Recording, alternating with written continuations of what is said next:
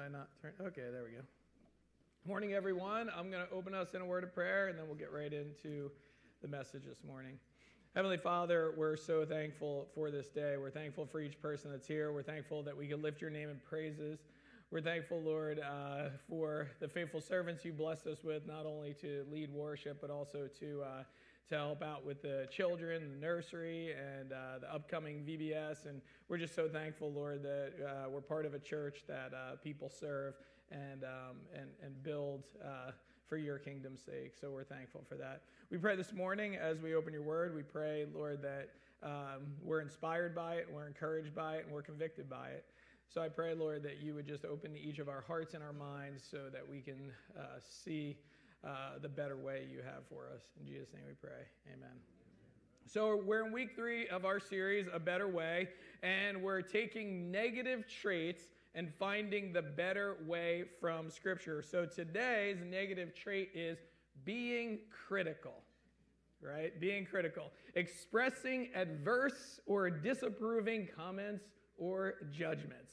So maybe you have someone in your life that is very critical. They have an opinion on just about everything you do. What you eat, what you wear, where you go, how you spend your money, who you spend your time with, what you spend your time doing, what career you choose, where you go to school. The list, right, can go on and on. No matter what, that person has a critical opinion. And guess what? They're not shy about sharing it. You know anybody like that? Maybe that person is you. Maybe you are that person. Or maybe you are becoming that person because all your life you've been criticized by someone else. So the first thing I want to do is I want to clean something up. I want to tell you what criticism is not. Criticism is not helping someone in their struggle with sin. Criticism ends when it comes to right and wrong. For example, if someone is committing a sin, if you maybe are committing a sin and someone pulls you aside and confronts you and says, hey, there's a better way. You shouldn't be doing that. This is what God's word says. This is what God's word tells us. You need to be obedient to God's word. They are not being critical. They are actually being obedient to Christian accountability and spiritually helpful to you, okay? So here's what the Scriptures teach about that. It says in Galatians 6:1, brothers, if anyone is caught in any transgression, you who are spiritual should restore him in a spirit of gentleness. Keep watch on yourself, lest you be tempted too. So again, being critical is expressing adverse or disapproving comments or judgments. It's not helping someone in their struggle with sin. Don't get confused. Don't get defensive when a well-meaning believer in your life wants to help save you from going down the wrong way. Now, too many times, though, we're critical of people around us, and they're not doing the wrong thing when it comes to God's standard. They're doing something that we think or we think we know better, or sometimes we might even be critical of them because we're jealous or envious of what they are doing or what they accomplish, so we criticize them. Maybe to their face, or maybe behind their backs.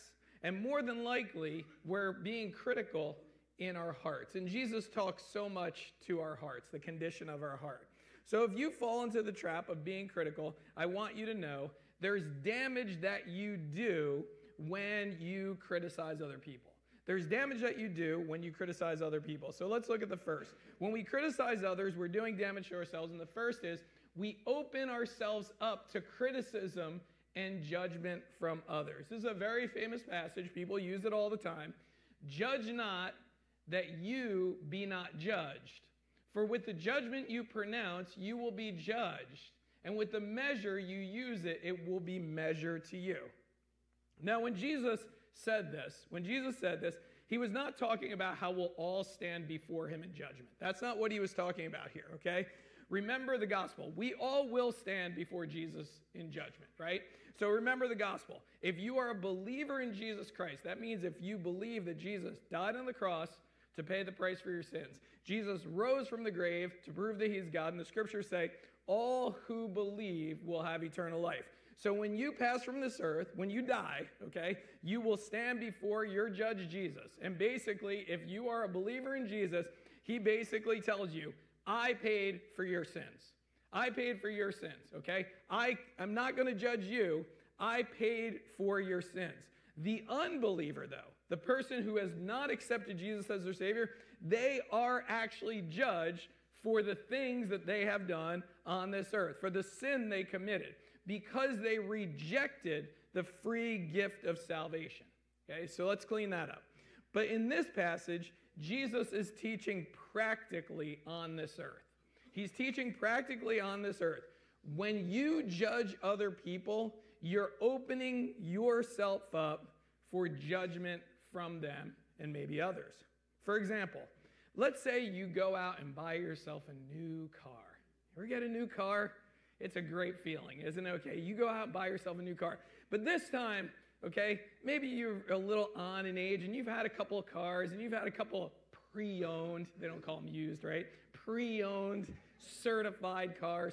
You're like, I'm just going right for the new car. And when you get there, you drive a couple of cars, and some of them have like the cloth interior. And you're like, you know what? For once in my life, I want to buy the one with leather interior.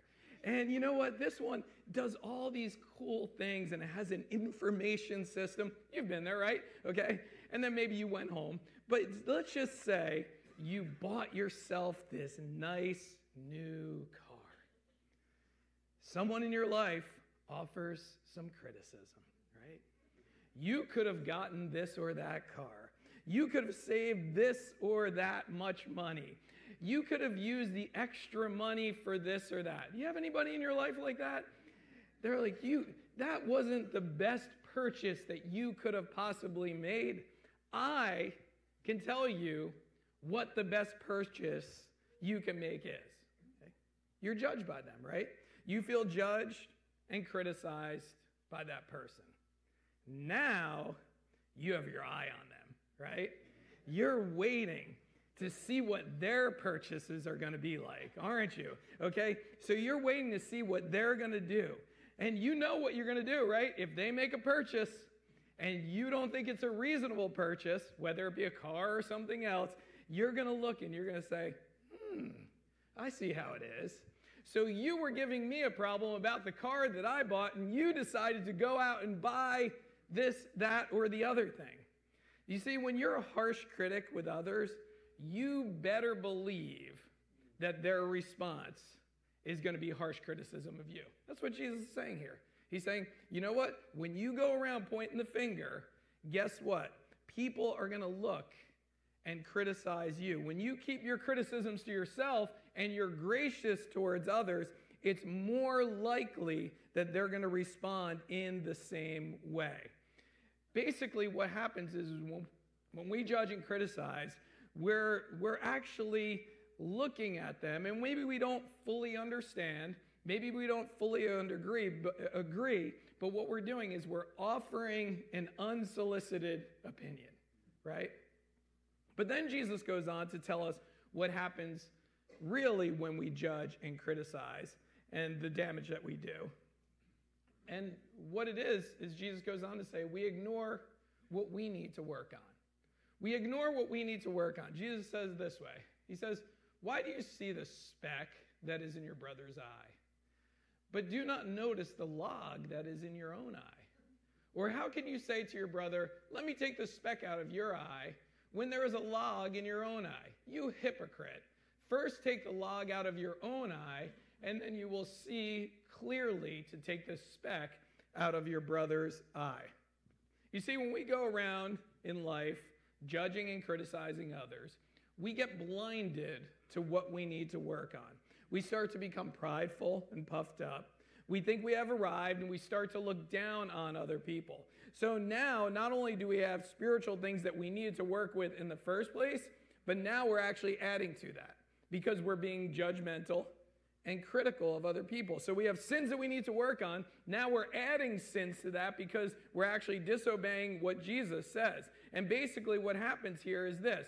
we have no room to work on the things that we actually need to work on in our own life, because we spend so much time looking at what other people are doing. We're blinded by the log of pride and looking down on others. And here's what happens. When we're so focused on what other people are doing and what we don't agree with, here's what happens. We actually have no mental space or time to dedicate time to the areas where we actually fall short. So we ignore the spiritual work in our own life that needs to be done. And there's a danger to that, and the danger is this. You'll never grow and mature into the person that God desires you to be. You'll never grow and mature into the person that God desires to be. Not to mention the fact that people won't like you either, okay? People won't want to be around you. Which brings us to the next way we damage ourselves when we're critical with others, and that is this. We look foolish, okay? We look foolish. Proverbs 29:11 says, "A fool gives full vent to his spirit, but a wise man quietly holds back." You know what? When we criticize people that we have no right criticizing, we look foolish. Especially when we criticize someone when we don't know the entire story. We don't know what they're going through. We don't know what they're dealing with. It reminds me of a story I heard a long time ago about a man who was on a bus. And he was sitting on the bus, and he was just looking out the window, and he was just dazed, blank look on his face. He had 3 kids. The kids were going wild on the bus. They were jumping over the seats. They were running up and down the aisles, and all the passengers were getting annoyed at these kids. So finally, one lady just mustered up enough courage to go to the man, to tap him on his shoulder and say, "Are those your kids? Are those your kids?" And he was like, "Yeah, they are." And she's like, "Well, tell them to sit down. They're bothering everybody on the entire bus." And he just, kind of went like this. He's like, "I'm so sorry. We're actually on our way home from my wife's funeral." So that person obviously looked really foolish.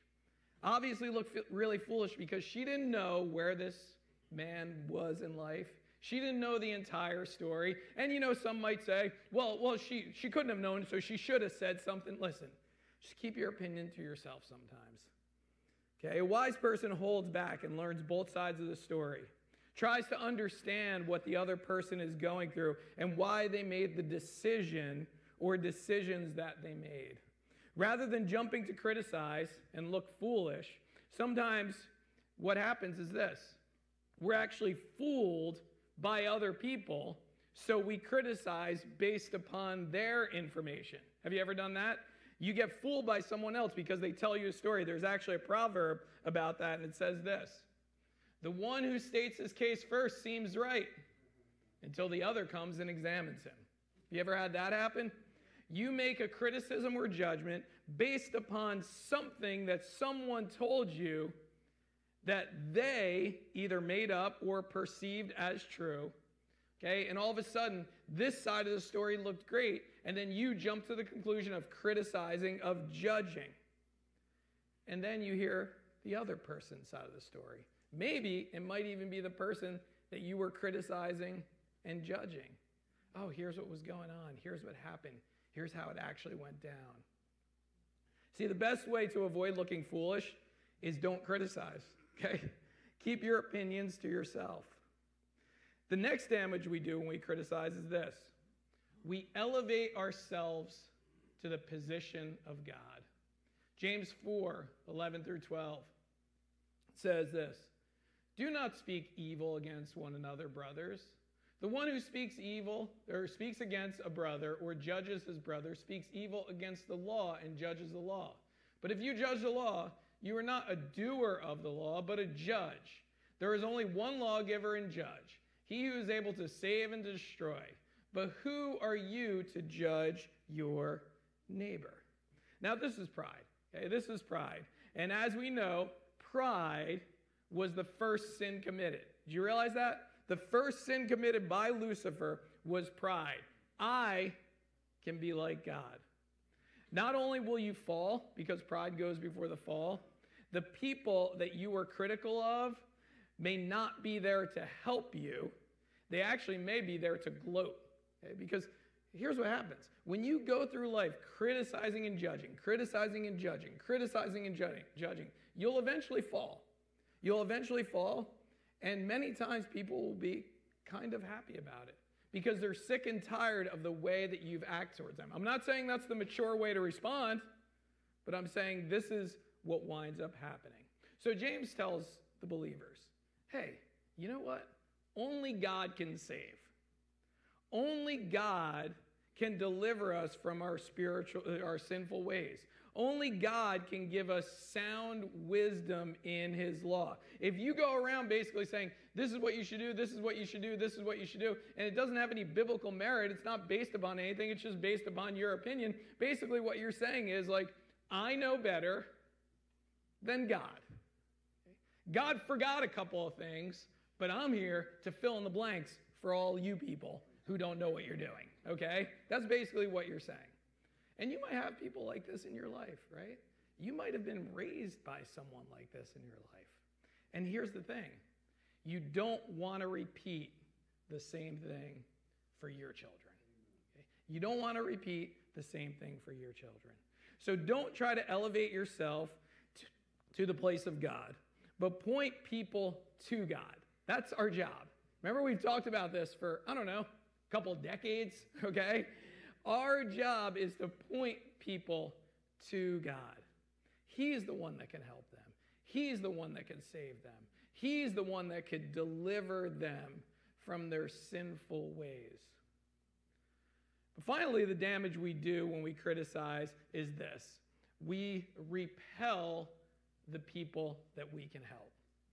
You know, you and I are put in people's lives to help them, to point them to God, to help them in their spiritual walk. And whatever your responsibility is, you know what I mean? Maybe you're a parent, grandparent, aunt, uncle, co-worker, whatever it is, church leader. You have people that you're called to help, that you're called to point people in the right direction.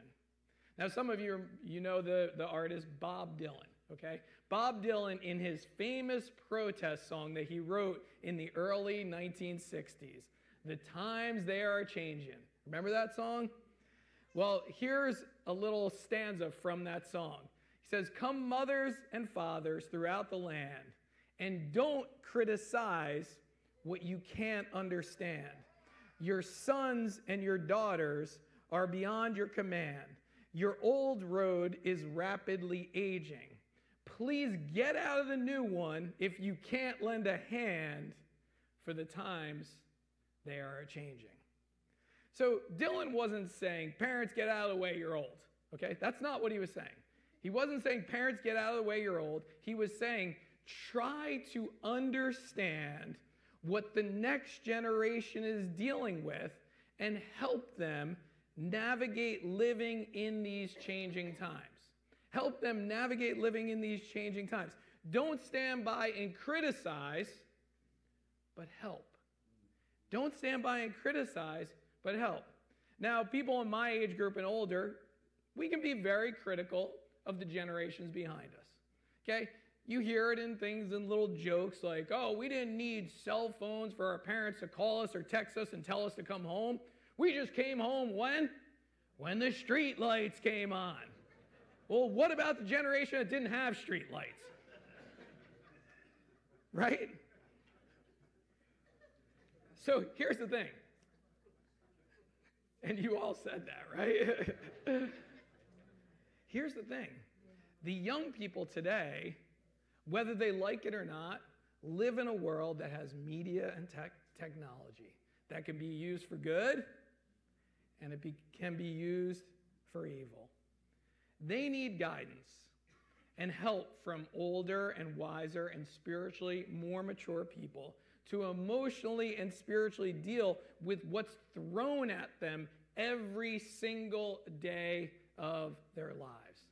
Think about this. When you were younger, some of you who are my age and up, when you were younger, if somebody was bullying you at school, you went home, right? And you have to deal with them till the next morning, okay? These kids, they go home and they pick up their phone and they're still getting bullied. And that's just one aspect, right? There's so many more layers. So if we just stand by and criticize all the new innovations and the fact that the next generation uses them, here's what happens. We start to repel the very generation that we're supposed to help and raise up. That's what happens.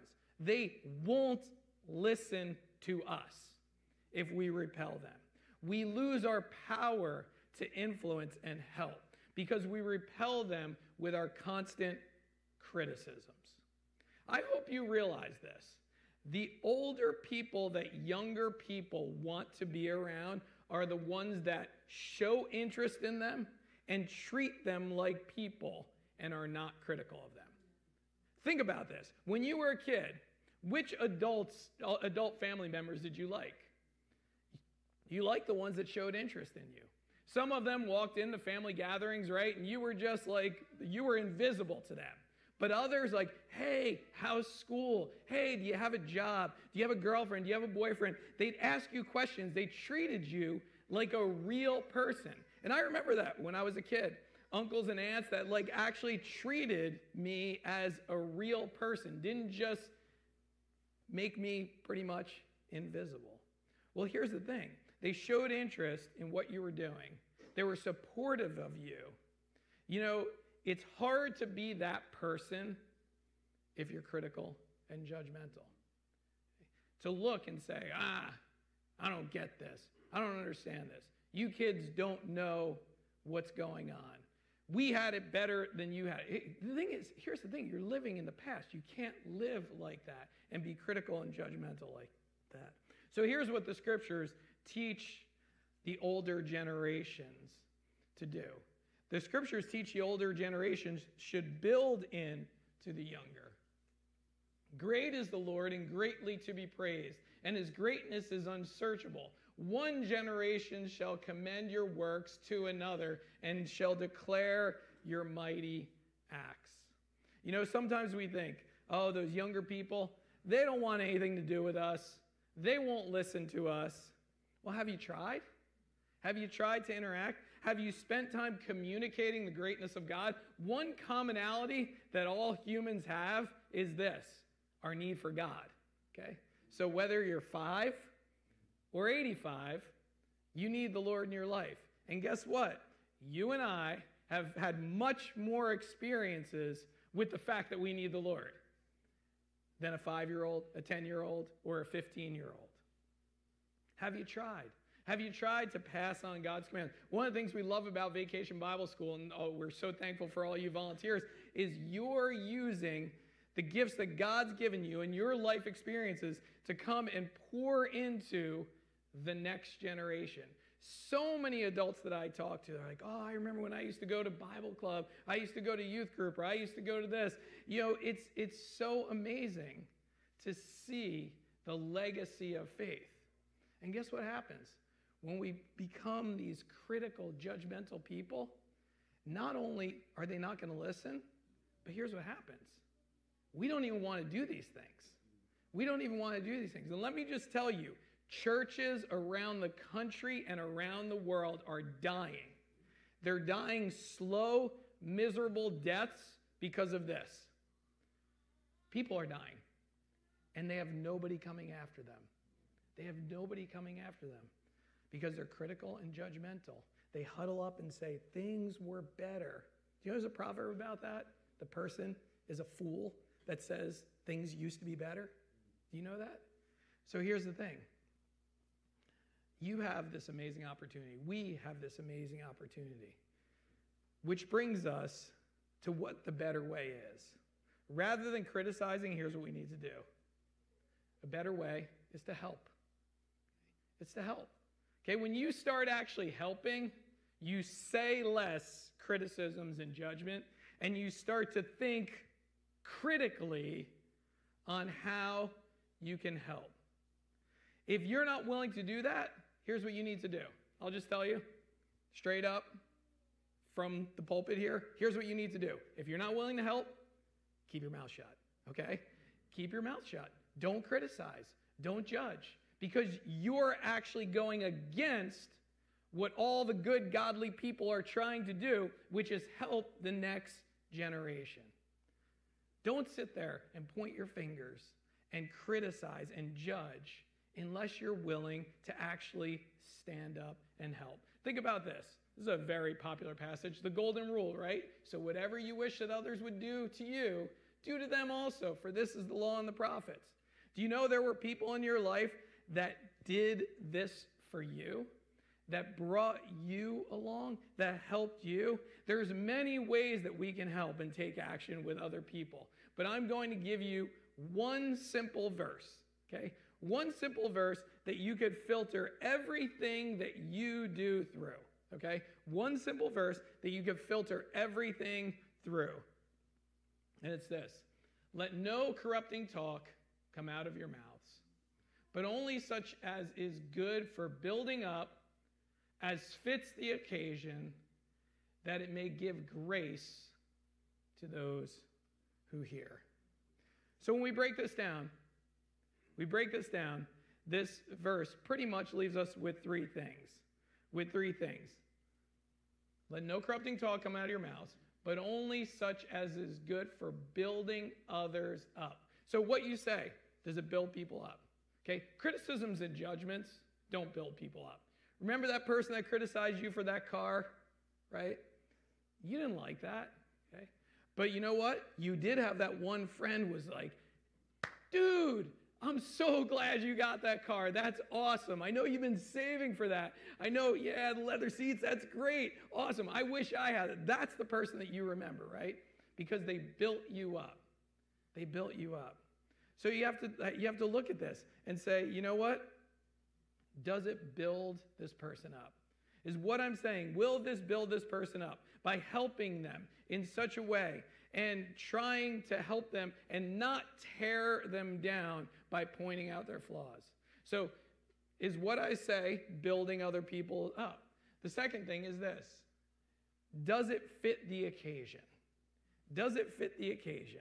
Are you offering this help at the right time and the right context? I'll tell you this, as a dad, you know, raising teenagers, I'm almost done raising teenagers. I can definitely admit that there were times that I brought things up that weren't the best time, okay? And it didn't go really well. Anybody else do that? Okay? It didn't fit the occasion, and my wife's behind them going like this, and I'm like, duh, you know? But I had to say it because I'm logical and reasonable, and I know what I'm talking about, right? So many times, we're critical to other people, and it doesn't fit the occasion. It doesn't fit the occasion. In fact, sometimes it doesn't fit the occasion so much that we bring it up in front of other people, and it embarrasses them, which brings us to the last question is this: are others around seeing God's grace? Okay? Are others around seeing God's grace? If others happen to see or hear about how you handled helping another person, do they see the grace of God? Now, this isn't just parents and grandparents to kids, right? This is everybody. This is coworkers, friends, family members, wherever. Are other people seeing God's grace? I mean, think about this. You gather around. Maybe in the summer you have barbecues and this and that, and you have like conversations with other people. And you know what? If you go down the road of criticism and judgment, whether it be of the people around you or about what the world is coming to and what our country is going to and all these different things, are people seeing God's grace? Are they just seeing a critical, unhappy, last week, bad attitude person? Is that what they're seeing? Or are they seeing someone who's trying to edify God, who's trying to bring praise to God, who's trying to actually help the issues and problems? Are they seeing God's grace by what they're hearing? So rather than being critical of others, the better way is to help. Let's pray together. Heavenly Father, we're so thankful for this day. I'm thankful for each person that's here, Lord, and I pray that we become an army of believers that help. That we keep our criticisms and judgment to ourselves. That we help the people around us, especially when they're going the wrong way. And they wouldn't take it as criticism and judgment, but they would see it as Christian accountability and us helping them and helping one another live a life that's more pleasing to you. But by way of our opinion and the way we think things should be and the way things were when we were younger, keep all those criticisms and judgments to ourselves and look for ways that we can help not only the next generation, but the very people right around us. In Jesus' name we pray. Amen. Please stand as we close.